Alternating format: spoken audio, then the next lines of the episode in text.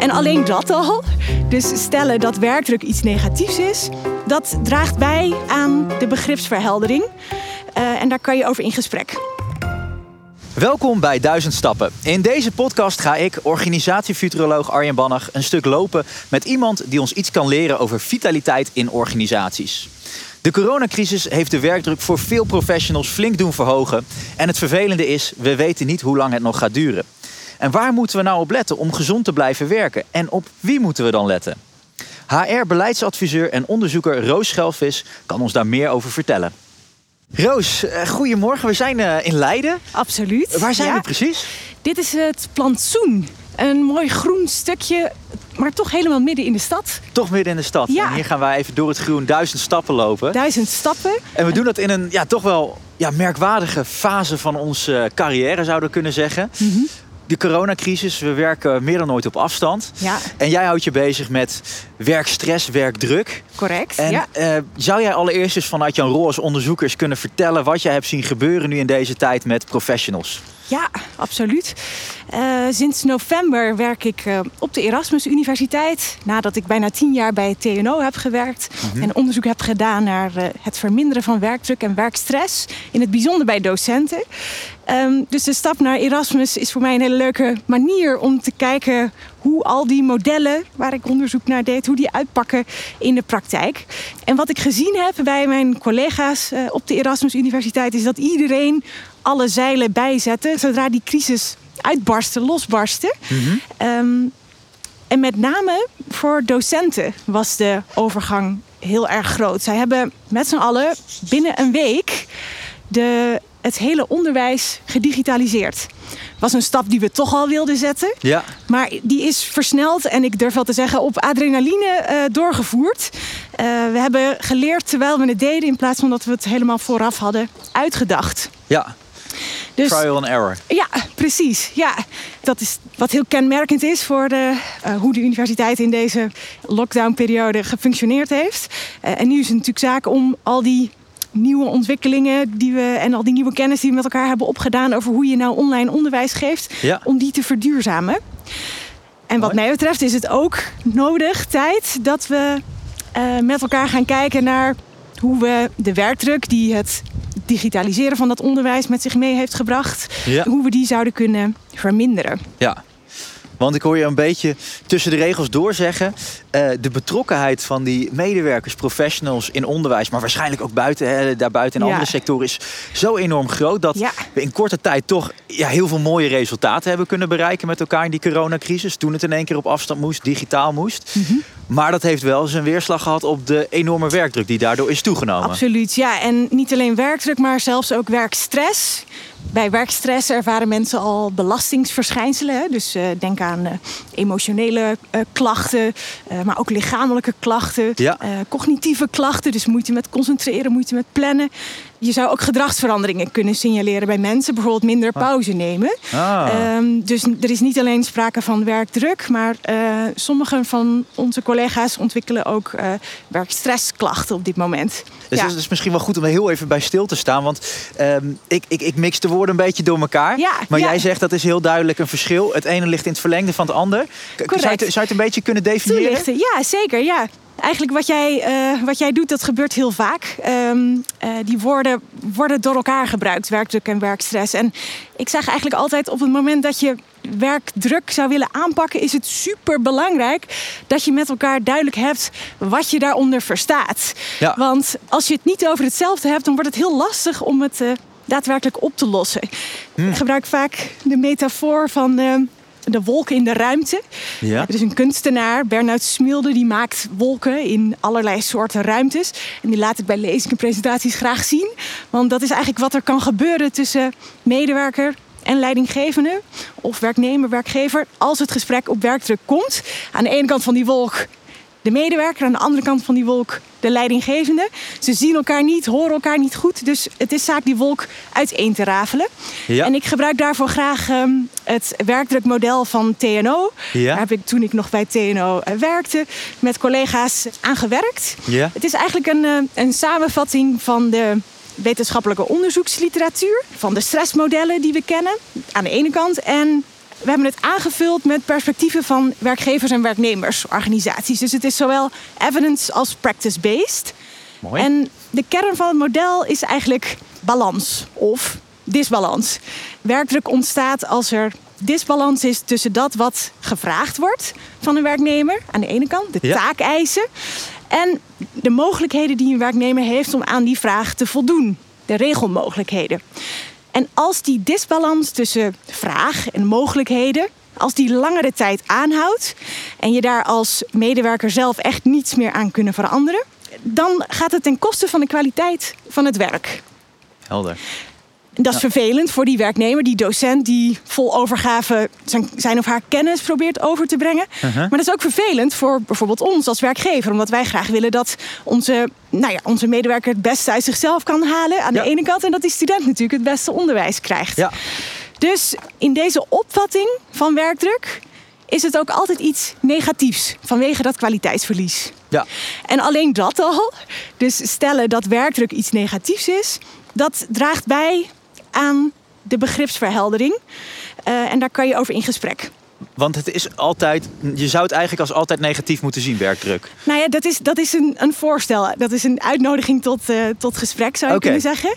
In het model dat wij ontwikkelden, stellen we dat inderdaad. Het is iets negatiefs. Ja. En misschien zijn er dan mensen die zeggen... oh, maar ik vind een beetje werkdruk vind ik eigenlijk wel lekker. Ja, dat kan ik me voorstellen. Ja, ja, Dat, dacht ik, dat dacht jij ook, hè? Ik Ja. het u denken. Ja. ja. Ehm, en dan zeg ik, die situatie van hoge werkdruk... daarin bedoel je misschien dat je een heleboel werk te doen hebt... in korte tijd, het moet goed, de Ja. adrenaline gaat stromen. Maar in die situatie heb je waarschijnlijk nog steeds voldoende mogelijkheden... om die berg werk in die korte tijd tegemoet te treden. Oké, ja. Dus de taakeisen zijn weliswaar hoog, maar je hebt voldoende mogelijkheden. Dus die balans, of het duurt maar korte tijd. Dat kan ook nog. Ja. Dus die balans hangt maar korte tijd eh, een beetje scheef. Ja. En die situatie, die is prima, hè? zolang je dat zelf ook prima te overzien, vindt. die is te zeggen. overzien, Ja. precies.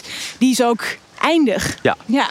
ja. Maar als het aanhoudt, En als het langere tijd aanhoudt, kan werkdruk verworden tot werkstress. Ja. En dan ervaar je belastingsverschijnselen.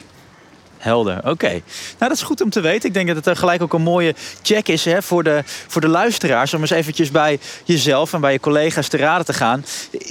Als het dat een beetje wordt ervaren, is dat dan werkdruk? Of is dat misschien wel de, de chronische werkstress? Zou dat dan zo kunnen noemen? Hè? Zeker, ja. Ja. Maar het is ook nog niet het hele verhaal. Eh, Oké, nou ga Eh, door. Want eh, nou ja, werkdruk was dus die disbalans hè, tussen taakeisen en regelmogelijkheden. Maar er bestaat ook nog zoiets als individuele factoren. Ja. Als in, je neemt altijd jezelf mee naar je werk. Ja. En dat wat je, wat je weet, je kennis en ervaring, de, dat wat je kunt, de competenties die je hebt en dat wat er speelt in je leven. Dus hoe belastbaar je bent op dat moment.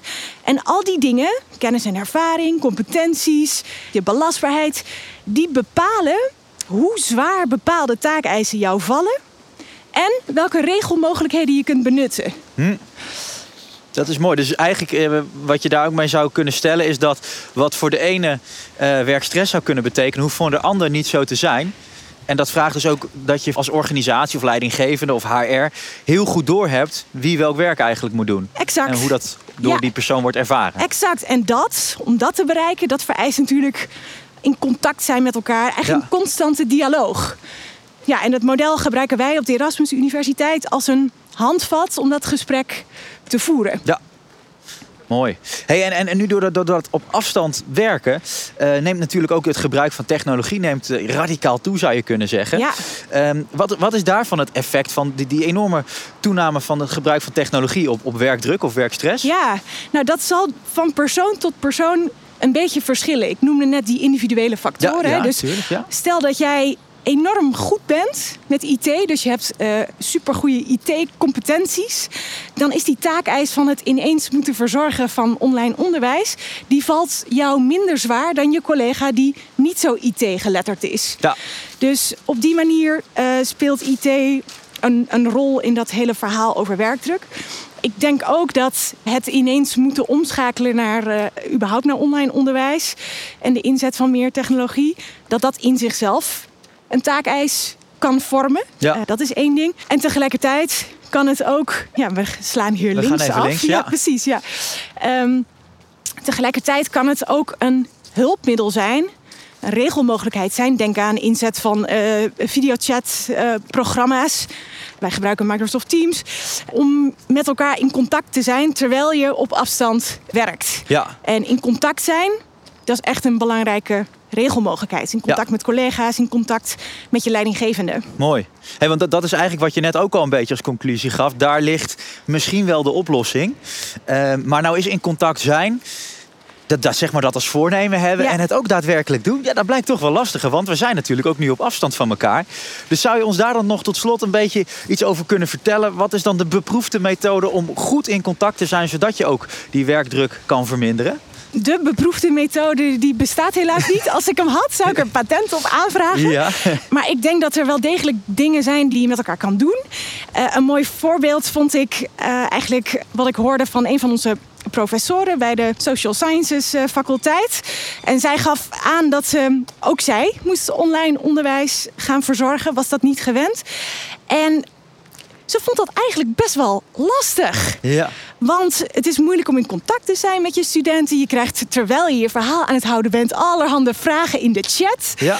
En zij zat daarmee en zij dacht van nou ik ben vast niet de enige met dit issue.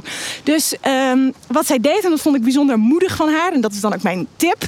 Zij was hier open over in haar team. Ze zei gewoon in de teamvergadering van weet je dit online onderwijs ik vind het eigenlijk best wel heel lastig. Ja. En toen kwamen aan de ene kant de, de steunbetuigingen, hè, dus dat, dat, maar ook de tips. Dus daarin werd uh, van elkaar geleerd. En ik vind, ik vind dus wat we hier denk ik uit kunnen leren is dat die openheid, dat die ook openheid oproept. Ja. Ja, maar daar heb je wel een beetje moed voor nodig, denk ik. Ja, nou ja, kwetsbaarheid. Uh, dat open eerlijk durven zijn over Ja. wat er speelt. Ja. En dit was dus iemand die, die dat richting haar, eh, als docent in een docentenrol richting haar studenten deed. Als leidinggevende. Als ja, leidinggevende. Ja, ja, ja.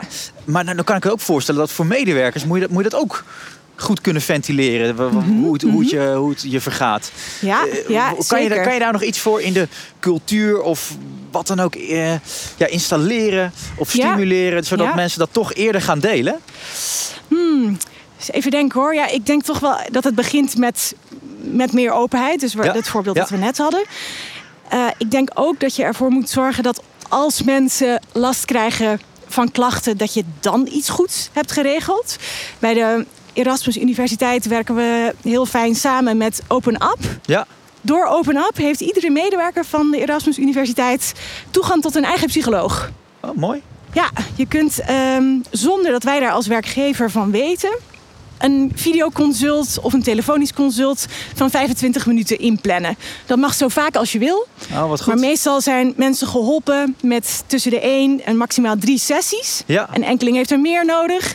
Maar wat zo mooi is aan Open Up is dat er ook een lijn is richting hun moederbedrijf, de GZ-dienstverlener iPractice. Ja.